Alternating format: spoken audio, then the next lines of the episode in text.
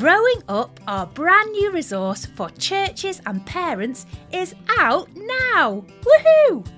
With Sunday school sessions, training videos, podcast episodes for parents, and one for the whole family. All there to help our children navigate the confusion, filter the messages they're surrounded by, and hear God's good story. All our growing up resources point to the Heavenly Father who loves our children even more than we do and has the answer to their biggest questions about who they are and how to live. Together, as families and churches, we can support each other to start good conversations about bodies, gender, and marriage so our children can grow up hearing God's good story. Head over to the website faithinkids.org and find out all the details about growing up.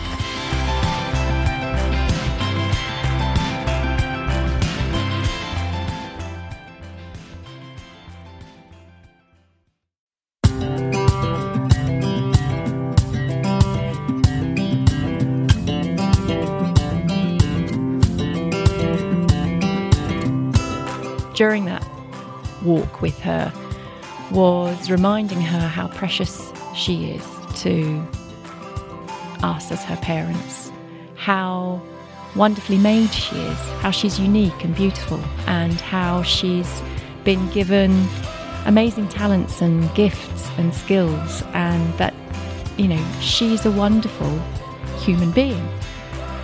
Do you know what my daughter said to me? She said, Mum, you have to say that because you're my parent. And so that truth didn't land with her because it was me as her parent saying that. And that's painful to hear as a parent that they don't believe you when you say those things because they think you're lying because you have to say it because you're their parent.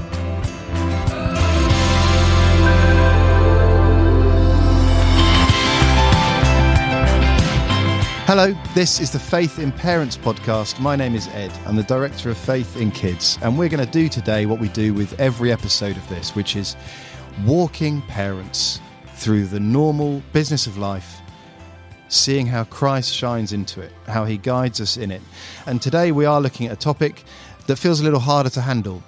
We're looking in this series on identity of what it means to say of our children, I'm a man, I'm a woman. I'm a boy, I'm a girl. What are the differences? How do we do it differently? And I'm delighted to have two guests with me who are going to talk about this with such great wisdom, more than I could ever manage. Matt, will you just tell us a bit about where you've come from today, who's at home, what you normally do, that sort of thing? Morning, Ed. Stunned, do you think I've got that much wisdom? But yes, uh, I'm vicar at Christchurch, Mayfair. One way or another, I've been there 20 odd years. We don't live in Mayfair. Uh, who does that? But we're just the other side of the river. And um, we now have one son who's uh, 17, upper sixth. We had a little girl for a while. We lost her a number of years ago, but yeah, that's us. Thanks, Matt. Jen, thank you very much for joining us. Jen, will you tell us a bit about yourself? Uh, thanks, Ed. I'm Jen. Oh, long history would be I grew up in Kent, went to university in Reading, qualified as a lawyer. During that time, working in the city, I married Jono. I had two of my three girls while I was working in the city and went back each time. So uh, we have Grace, she's 20, soon to be 21, Izzy, who is 18. And when I got pregnant with Iona, at that point, I stopped working in the city and worked full time in the home. And Iona is now 15. So two are about to leave the nest, and one is going to be home alone and very scared of being with her parents and getting their full attention. Uh, we also have a dog, which lots of people I know got uh, during lockdown. And she, I suppose, is the fourth crazy daughter of the family, providing much joy. Jen, as, as you've now, look, let, let's claim that once your children reach 22, you no longer have to parent them. But we, we all, exactly, let's not say it, Jen. Let's not say it. Give us hope. Jen, in these uh, years of experience, is there a moment you remember of what it means to raise a daughter, particularly? Is there a story that stands out? I think daughters like to have role models, don't they? And so I can remember wanting to read my children at bedtime Pilgrim's Progress and they were not getting into it at all. They didn't like it. And I don't think that was down to John Bunyan particularly. But at the time, they had a wonderful Sunday school teacher called Chrissy. And so we turned Christian from being a male pilgrim into being a female pilgrim. Chrissy, we turned Christian into Chrissy, and the girls suddenly enjoyed it because they had a female role model in that story to be engaged with. So I don't, that's probably not the kind of question you were Jen, asking I, me. th- but I actually, I was just thinking that is the perfect story to Oh, tell to Okay. help us immediately just understand we we have a gender. yeah. It, it so they weren't connecting with Christian, but once I, on the hoof, turned Christian into Chrissy and made her adventure uh, their story, that really helped them get into it. Thanks, Jen, so much. Matt, can you possibly have a story that good? No. I, I think one of the most memorable thing I think of when our son was much younger was uh, he would have been about seven, so we just had a little girl, and I think this prompted some question in his head. I remember at breakfast one day we all sat round, and so he said, "Dad, what is a man?" What does it mean to be a man and not a woman? At which point, my wife just roared with laughter and said, Are you not embarrassed that your son has to ask you that question? I mean, I don't think he was saying, What is a man? Because I ain't going to learn it around here. and I think, I, honestly, I think, I'm not sure where I'd have heard that, but I think uh, the, the answer I gave, I can remember actually, God has made men strong to protect. And I now, having thought much harder about it, think that was a very good answer.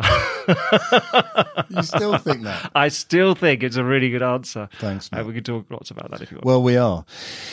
Uh, Matt, I'll be honest, the two of you needed a lot of encouragement. And if I wasn't your friends, I feel confident both of you would have said no to doing this. Absolutely. You've cashed in all your friendship Yeah. tokens now. We are grateful you're doing this.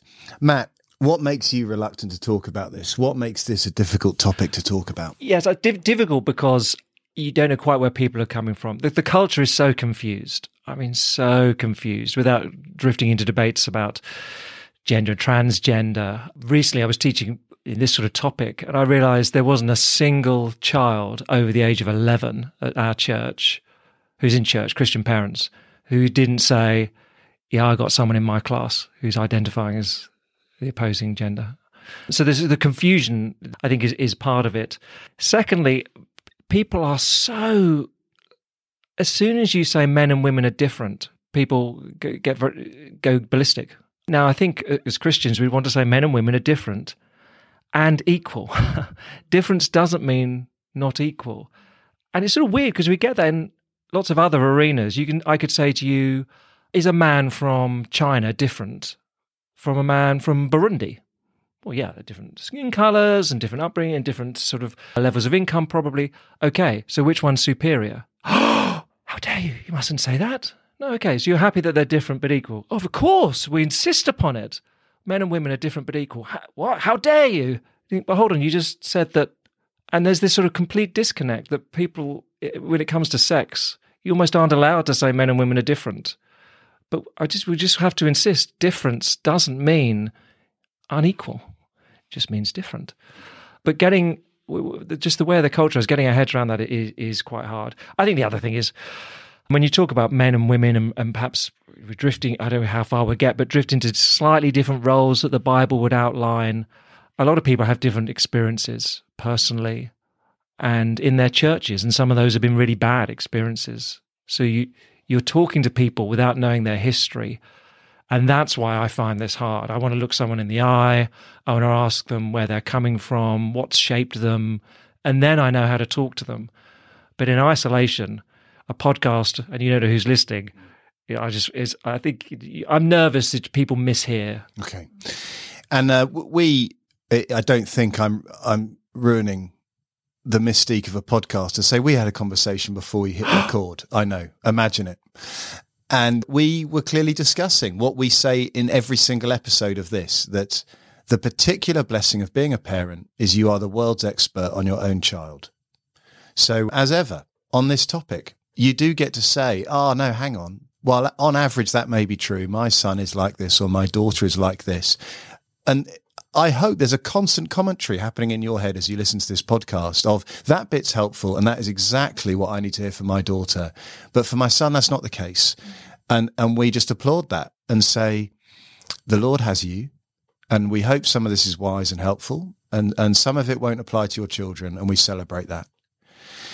Jen, we're going to introduce this topic in a minute, but I, I feel like perhaps some listeners come to this feeling like to be a woman, to be a girl in church is an inherent disadvantage. Uh, you grew up not as a Christian.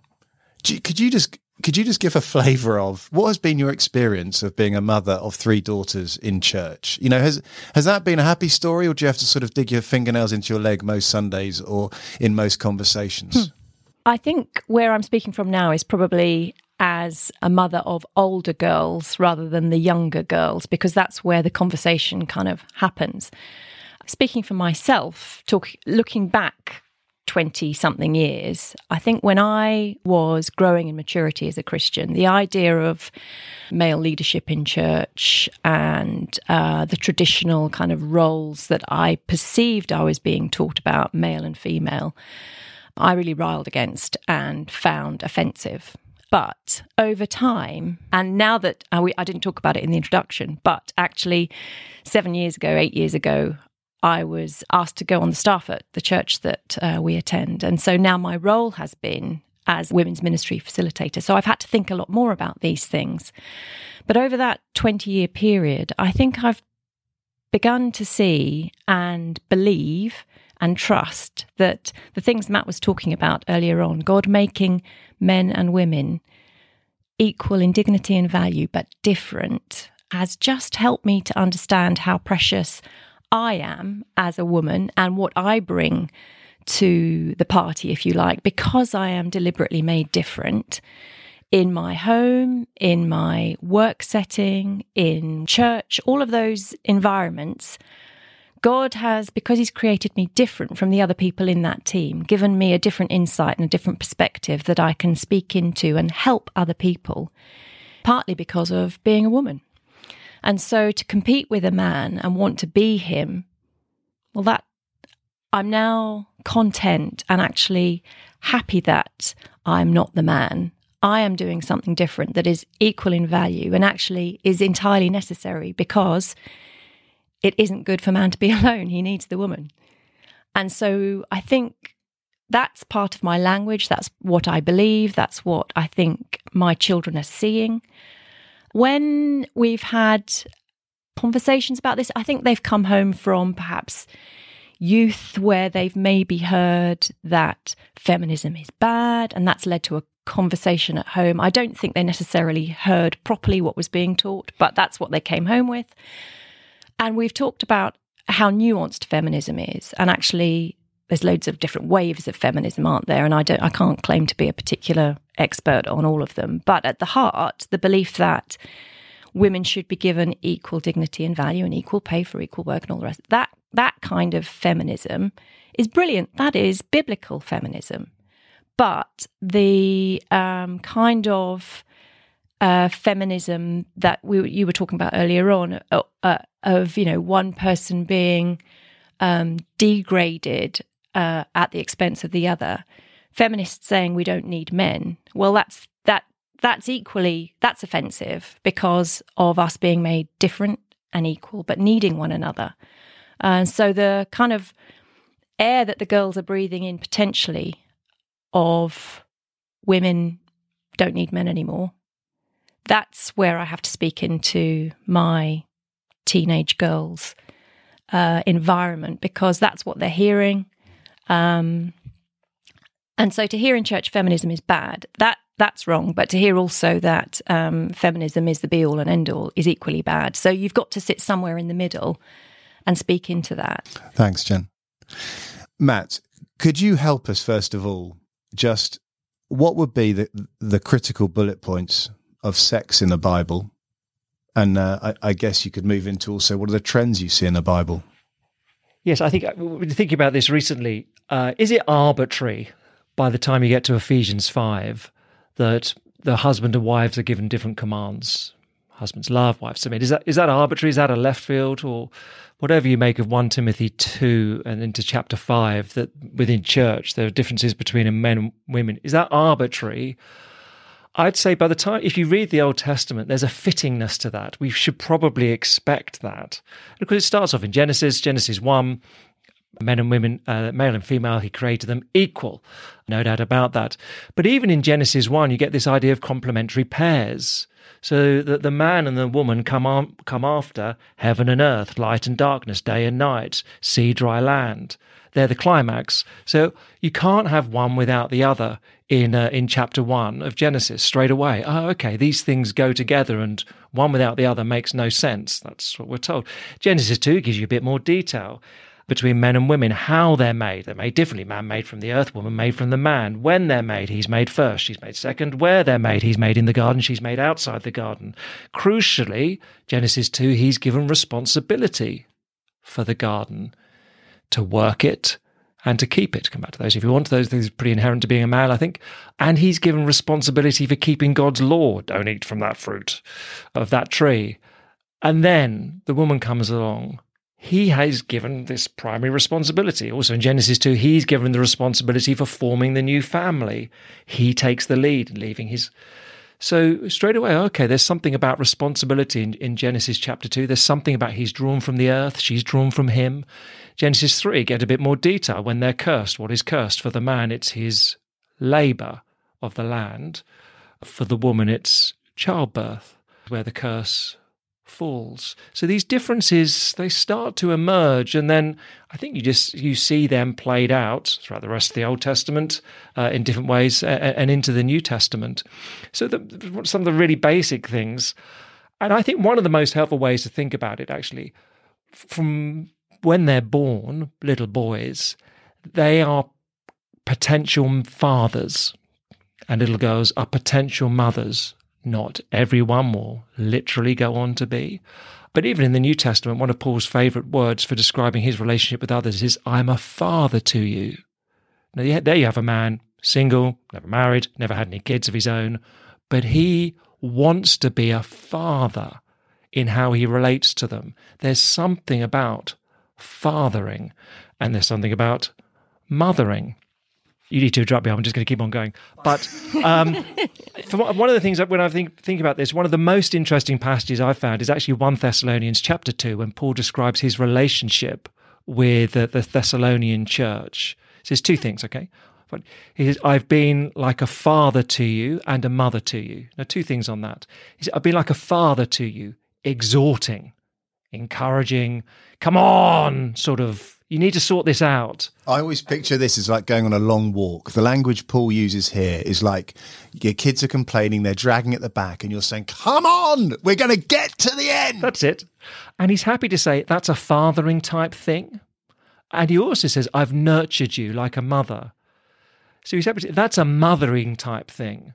So if we take the Bible seriously, it's it's more typical of fathers to exhort, more typical of mothers to nurture. And yet here's the second thing, the key thing here. He says, I've done both. Mm. So we must be able to say there are some more fatherly type things and male things, more motherly type things, female things. But let's not caricature because any balanced Christian is going to have elements of both, but men are going to lean one way and women are going to lean the other way. But please don't push them to their extremes because the extreme man and the extreme woman, none of us want to hang out with. I, I listened to this sermon, Matt. One of my favorite moments was when you, you took us to the Old Testament to the place where God describes himself as a nursing mother with a, a baby on his knee, like a mother. That ultimate image of nurturing, caring. God is totally happy. That's him. And then he also describes himself as the mother bear. If you dare come between me and my cubs, I'll rip you apart. And just that idea, first of all, we call God He, but God is absolutely happy to give us metaphors of women to describe himself. And also those metaphors are not stereotypes. There is the, there, you can either be that nurturing, caring or that, that I love. I, I had to look that one up because I'd never read it before, but God is like a mummy bear. it was great. Thank you, Matt. Matt, on, on that talk, you started by asking for a show of hands of those in the room who are happy to say men and women are different. Yeah, 90 95%. Okay. And then you said, I want you to write down on a piece of paper how they're different, or even imagine what you're going to write down. And uh, I thought it was funny that we all thought gulp. What do we say? And you, you, you've already clarified the easy thing to say. The thing the Bible says is you've been given a different body. That is the thing we're absolutely certain of. To be male is to have a male body. To be female is to have a female body. We're certain of that. Beyond that, crumbs, it's hard. Yeah. so, Matt, what can a Christian parent keep in mind? I think bodies are quite useful uh, generally. I can give explain a bit more on this if you want, but, but there's something about that the potentiality for fatherhood, the potentiality for, for motherhood. There's a sense in which um, men build a home, a woman is a home. I mean, literally for nine months. There's something just about the way God has made bodies, which we're going to lean that way as well men to the sort of construction. We're going to conquer the earth. Women towards the we're, we're going to help you. You won't do it without us, but we're just going to make sure everyone's okay. And, and there's something a little bit to that. Uh, look, the world knows a lot of this stuff, right? And just sort of embarrassingly trips over its feet on it. So one of the intriguing things about the transgender movement, of course, is you, don't, you see it's demonstrated in sport, and all of a sudden, oh yeah, uh, male bodies they're stronger than female bodies hey, look, this guy who's like number 500 in the world at swimming, he's now winning everything. Huh. They are just quite different, aren't they? Male and female bodies. Yes. I mean, I mean, you get in trouble for even asserting it, but like, come on. Most of the country would say, yes, of course they're different. And okay, so what, what, what does that mean? And you, then you look through the Bible and Old Testament onwards to to protect is such a key element for men. So those who protect the household of God, the temple, the tabernacle, they're always men and they're told to guard it. You'd expect men to guard and protect. So this language of God has made you, God has made you, you say you're a little boy. God has given you strength to protect, protect your sister. You don't fight in the playground because you're angry. The only reason you ever fight is to protect. That is very, very biblical. Uh, I think um, you'd expect that. Jen, as a mum of daughters, have you worked out where a place or a few places where you feel there is a pinch? You've already raised one um, on the issue of feminism and what is good feminism. Are, are, are there pinch points? Yeah, so I think this is again probably speaking into older girls rather than at the stage when mine were little. I think what we were just talking about in terms of the roles that the Bible ascribes to men and women, probably particularly within marriage and in church, in terms of leadership and submission. Women my age don't like to hear the word submission. So, girls' schools that are hearing that it's expected or a role to be a submitter rather than a leader, that just sounds horrendous. So, having a good biblical understanding of why that is a beautiful thing rather than an offensive thing, that's a hard conversation to have, I think, with a 40 year old woman, let alone a 14 year old girl. Uh, because so much of the world, the secular worldview is that it's about individualism. It's not necessarily about a partnership. It's not about a community. It's about being an individual. And so sharing something of why choosing to submit is actually a beautiful thing to do because you're actually honoring the person that you are submitting to because you esteem them and absolutely trust that they have got your your interests above their own because we've got the model of Christ from the Bible showing us what that looks like, because marriage is a picture of Christ and the church. Hi, it's Amy from Faith in Kids here. You're doing really well. This is a big topic to wrap our heads around. We're going to head now for a short Q&A with Andrew Bunt, our guest from episode 97, and ask him to help us understand more on what the Bible says about living as men and women. Off you go with your scary question, Ed. What does it mean to be a Christian boy or man, apart from a body? Now, it's a big topic, but could you just give yeah, us a headline? Yeah, it's big, it's complex and controversial. I mean, my, my personal position, what does it mean to to be a man or woman and to live as a man or woman? I think Genesis 1 shows us what does it mean to be a man or woman is to be given that identity by God in our bodies. So the way I think you see in Genesis 1, you get Genesis 127, which talks about God creating humanity in his image. In his image, he made them male and female, he made them. And it's really important that in that verse, the, the two first things we were told about humanity, we're created in God's image and we're created male and female.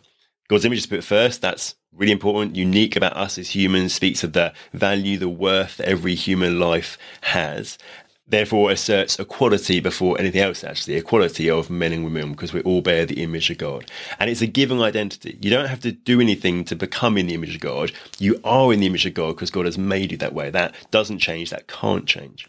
And then in parallel with that, the text places we're created male and female. And that parallel is really important and helpful. The image of God is a given identity. Well, in the same way, being male or female is a given identity. In the same way, you don't have to act in a certain way to be in the image of God. You are in the image of God because God's made you that way. You don't have to act in a certain way to be male or female. You are male or female because God has given that to you. The question, of course, then becomes, well, how has he given that to you? And hopefully the very next verse, Genesis 1.28, explains that for us. Because Genesis 1.28 introduces that commission to um, rule over the world and subdue it, which comes in verse 26 as well. But the thing that's added new in verse 28 is the commission to be fruitful and multiply. What happens is you get male and female introduced, then you get the commission to be fruitful and multiply. Why is that suddenly introduced after male and female? Because what does it mean to male or female? It means you've got a body which is structured to play a certain part in reproduction. And so in scripture, male and female appearing, as it were, naturally flows into reproduction. Because how does God give us our identities, male or female? It's in the structuring of our bodies towards reproduction. So I think Genesis 1 makes the case and shows us that a biblical perspective is we're given our identity as a man or woman by God, and our bodies are the way that God kind of, as it were, communicates that to us. That's the kind of what does it mean to be a man or woman.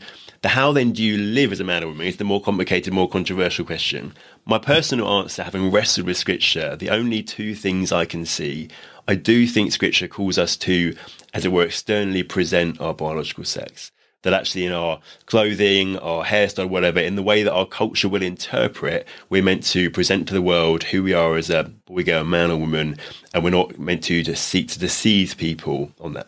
Something like Deuteronomy 22, a prohibition on cross dressing would indicate that. Um, 1 Corinthians 11, the very confusing passage about head coverings, which what all scholars at least do agree is Paul's very keen here or, or is insisting on a clear distinction between the sexes. There's that perimeter. And then in some churches and some traditions, there would be deemed to be different roles of men and women in marriage or in church leadership.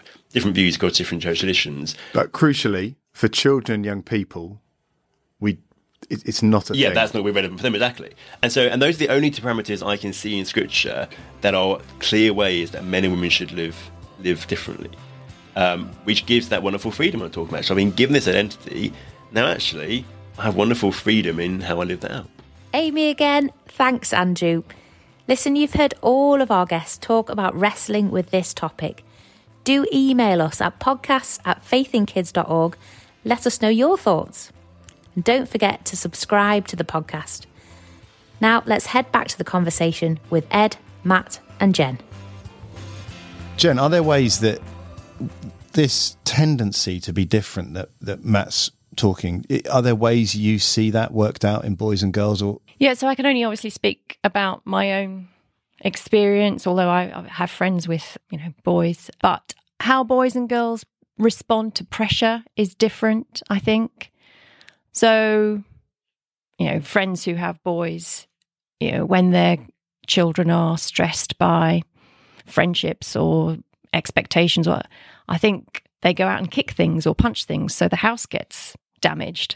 Whereas I think for girls, absorbing pressure and responding to it, sadly, I think they hurt themselves. It's it's their way of responding to stress. So that is another way in which gender can kind of shape our response to a situation. A girl will absorb stress and take it out on herself, perhaps, whereas a boy will punch something, kick something. It's um, it's it's the way that we're another way of us being slightly uh, different. Obviously, not everybody's like that. That's a generalization. That, but it is, you know, these, you know, we're into the area of truisms. Okay. I mean, I think that's right. You know, we'd expect men to lean one way, women to lean up. You think boys, boys have a higher, uh, uh, have more muscle mass and a higher metabolism than girls, right? So they eat more, etc. It, it, means why if they don't burn off their energy, they're irritable. You have to let boys run around more, and they hit things. They just, we we know this. So you know, Matt, if you if we took that one for an example, you and I both have sons. I can see anger in myself, and I can see anger in my sons. So th- there is an element, isn't there, that to be a, a father or mother of boys, we have to help them to work out what a godly response to that is. Yes. How do we do that? I think it's, it's making them aware. Look, you'll, you'll have strength, uh, and you know, anger rises up. Now, as a Christian, what do you what do you do? What do you do with that? We use your strength to protect, and your anger you don't take out on others. There's just helpful little things, little mantras you, you can pass on, and all these things. You know, the world knows this. You know, Myers Briggs will tell you, on average, women are more communicative than men right? Every major social network, uh, Facebook, Insta, whatever, they all have a considerably higher percentage of female users than male users. On average, men are women are more communicative than men. So, okay, what do you say? The, the little girl who, or the little girl, the teenage, probably more likely, who who drifts into self harm, it's become increasingly normalized. What what should biblically we expect, and even culturally we should expect as, as you got to talk. Mm. You got to talk. Now, it'd be helpful for men to do that, but also you got to go and build something. you got to run. You got to smash. There's just something to that. And, and so, Jen, obviously, as the mother of daughters, mm. could you just help us with that? Yes and no, I can help you with that. I think Matt saying uh, you need to talk. I, within the last, I don't know, 18 months, was walking with one of my, walking the dog with one of my girls because I was con- concerned about how she was doing in herself. And during that walk with her, was reminding her how precious she is to us as her parents, how wonderfully made she is, how she's unique and beautiful, and how she's been given amazing talents and gifts and skills, and that, you know, she's a wonderful human being. Do you know what my daughter said to me? She said, Mum, you have to say that because you're my parent. And so that truth didn't land with her because it was me as her parent saying that. And that's painful to hear as a parent that they don't believe you when you say those things because they think you're lying because you have to say it because you're their parent. But I think what, you know, hopefully the people listening to this podcast might have in their children's lives alongside them are godparents, are Sunday school teachers, are others in church, family who are connected with their children who I would hope and pray are saying the same kind of things to their children. So, you know, my daughter listens to her godmother and her what my what her godmother says to her, she takes on board and believes. And we've also had the amazing privilege and benefit of my daughters reading the Bible one to one as they've been growing up, as they've been teenagers, uh, and the young women that have read with them, uh, reminding them of who they are and what their identity is. They hear other people, um, and what's precious about what those other people speak in to their hearts and minds is that they will be hearing nasty stuff, or because as you were saying earlier on, women are good with communicating in language as a generalism. Well, that's also how women attack, how girls attack. It's with their words rather than with their fists. Uh, so if a girl is going to be spiteful, she will be spiteful with her words, and those words land in people's heart, in little, in you know, girls' hearts at school, uh, friendships, and or mean girls at school. You want a, a godly Christian older woman or sister or somebody speaking the truth to your daughter that has come home from school and heard that you know something horrible said to her. It's the best proverb that's not in the Bible, isn't it? That um, it takes a village to raise a child. I mean, the concept is there biblically, of course, uh, But I think one thing you realise is you get older as a parent is I need help. Yeah, totally, I totally need and the church family, uh, godparents, etc. You need you need those. You know, a seventeen year old you're that doesn't listen to me. Now, I, I do think, you know, no matter on the walk you have with your daughter, she might say, "Well, you have got to say that, mum." I reckon it's still at least thirty percent of it slips through and does absorb, even if she knocks back the. Um, Totally. But you need others. You need you need those five years older, ten years older. They they all have different impact, or you're you're, you're you know twenty years older, but they're just different voices. But it does. It's the it's a team game. And the thing to draw out for this episode, I guess, is it striking that it's a godmother who speaks to your daughter, and it's young young women who have met up to open the Bible with your daughters. Matt, in your sermon, you took us to one Timothy five one and two, and you just drew out that that is gendered language. Yes, it's fascinating. He, Paul doesn't say to Timothy, treat older people like this and treat younger people like this. There are four different things. You treat older men in this way, younger men like this, older women in this way, younger women like this. So there is a difference in how you treat younger men and younger women. There's a difference in how you treat older men and older women. You relate to them differently. We, we respect with all of them, but um, oh, that's interesting. Paul expects that you treat a young woman different to a young man, and he expects that someone 20 years older than them, you don't just view them all as old people, but as older guys, you relate differently to older women. He expects that, and, older women have think, different things to pass on. Now, Paul respects them all. You know, there's the beautiful thing in in, um, in uh, Romans 16. He says, "Greet Rufus and his mother, who was like a mother to me." You know, she looked after him. You know, gave him advice, respected his opinions. He cherishes that. This older woman who's not his mum but treats him. He relates to her as an older woman, not as an older man. So, Matt, presumably as, as a pastor of a church, this is what you're constantly trying to release your people to be, trying to encourage everyone, irrespective of their age, to find who, who are they a role model to, and who are they looking to to be their role models within the church. Yeah, and I again the, the potentiality of fatherhood and motherhood. I, it, it's a really simple thing. Okay, you can say it to your kids no matter what age they are. You know, growing up, it's great to be a father, whether you have your own children or you seek to nurture the next generation. It's great to be a mother. Um, be a role model for. And so, yeah, I was saying, particularly to slightly older end of church, you know, who can you be a father to? Who can you be a mother to?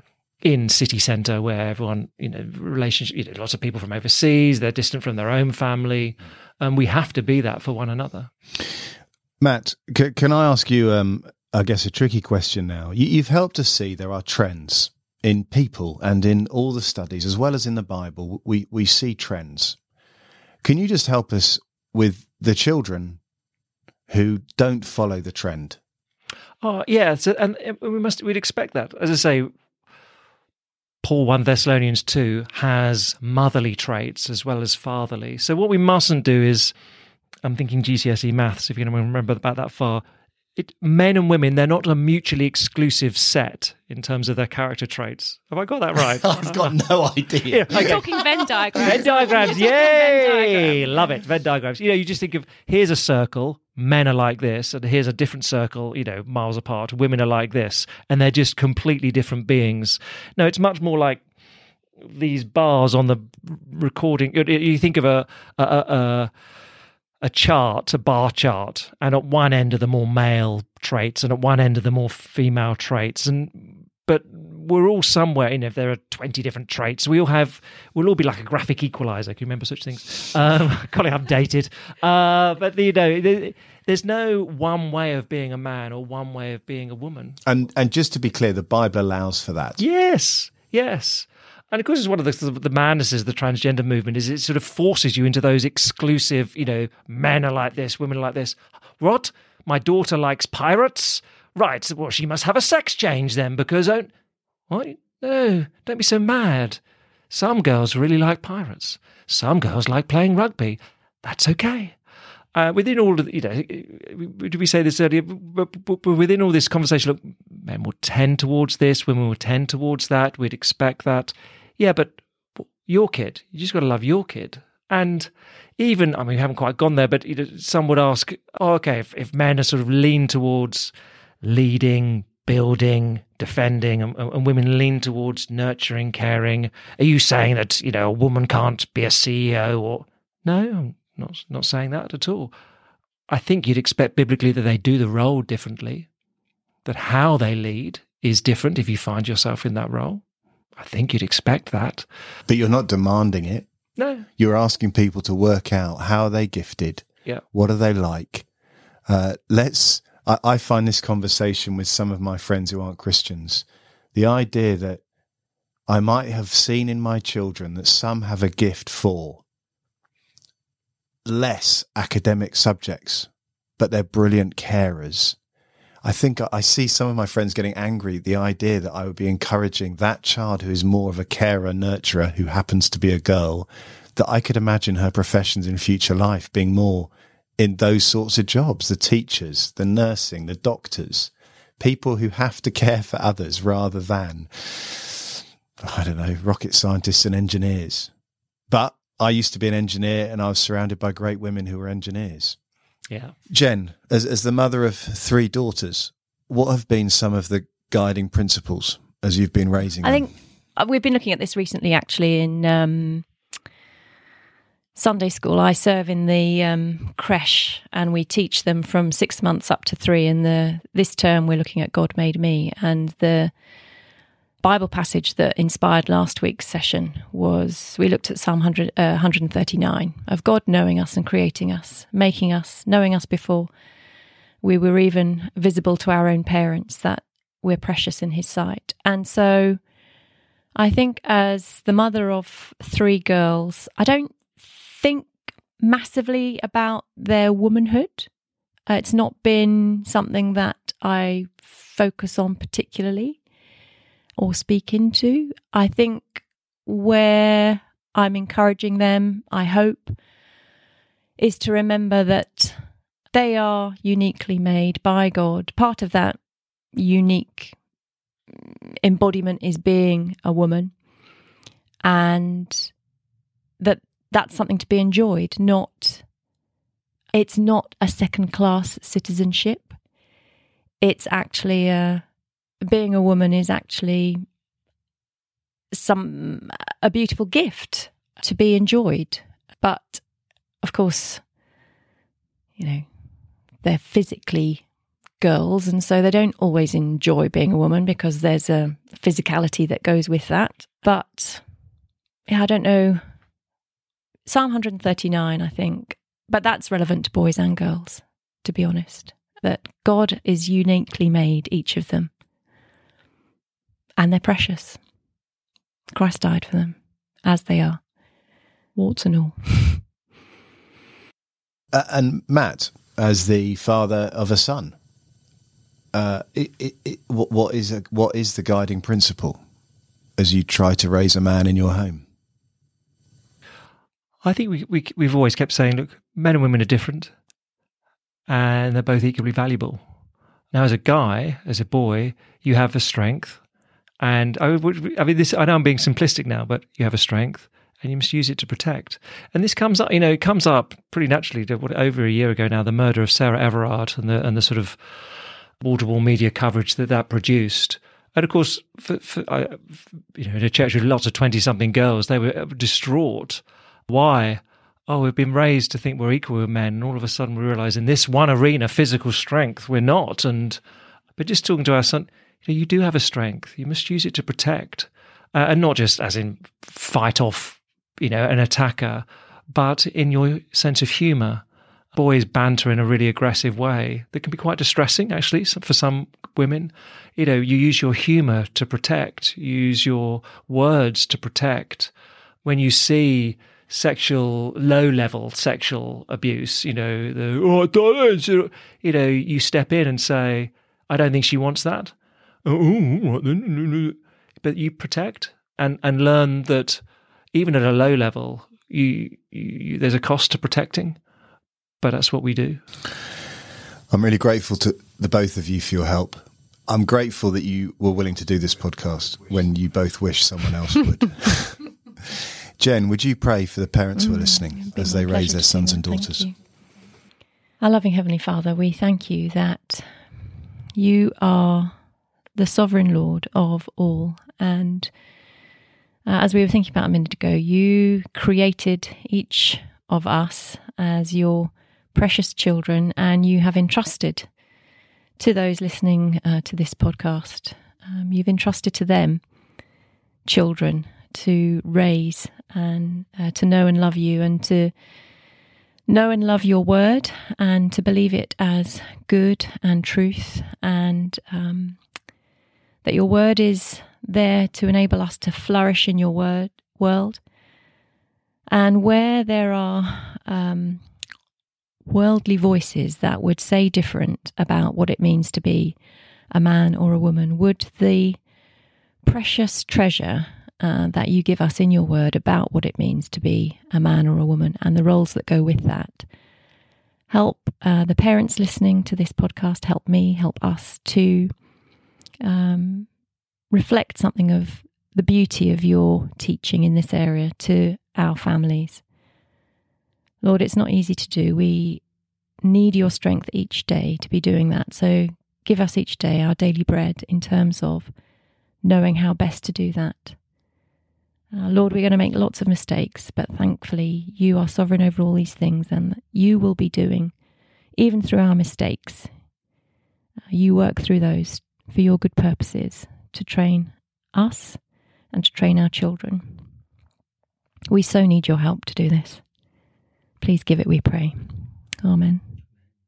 Amen. Amen. There are three things we love receiving from our listeners. The first is we love receiving your emails. Uh, tell us what you thought. Tell us where you disagreed. Tell us what the next questions you have are. We we note them. We try to do them. We try to decide what the next podcasts need to be based on what we hear is needed. Podcast at faithinkids.org. We love receiving your prayers because these podcasts are difficult and slightly frightening as we wonder what people will make of them. Do pray that people hear them as we intend them to be, which is uh, to support parents, to raise their children, and to do to trust Christ with them. And th- thirdly, we do love receiving uh, financial support. Uh, we exist almost entirely from individual donations. We do get some money from trusts and we do get some money from churches, but the huge majority of what we receive is from individuals who choose to support what we do. And we try to give away what we do for free, like these podcasts. Thanks very much for joining us. Keep listening to the Who Am I podcasts. We want to support you to raise your children to know who they are in Christ. Bye bye.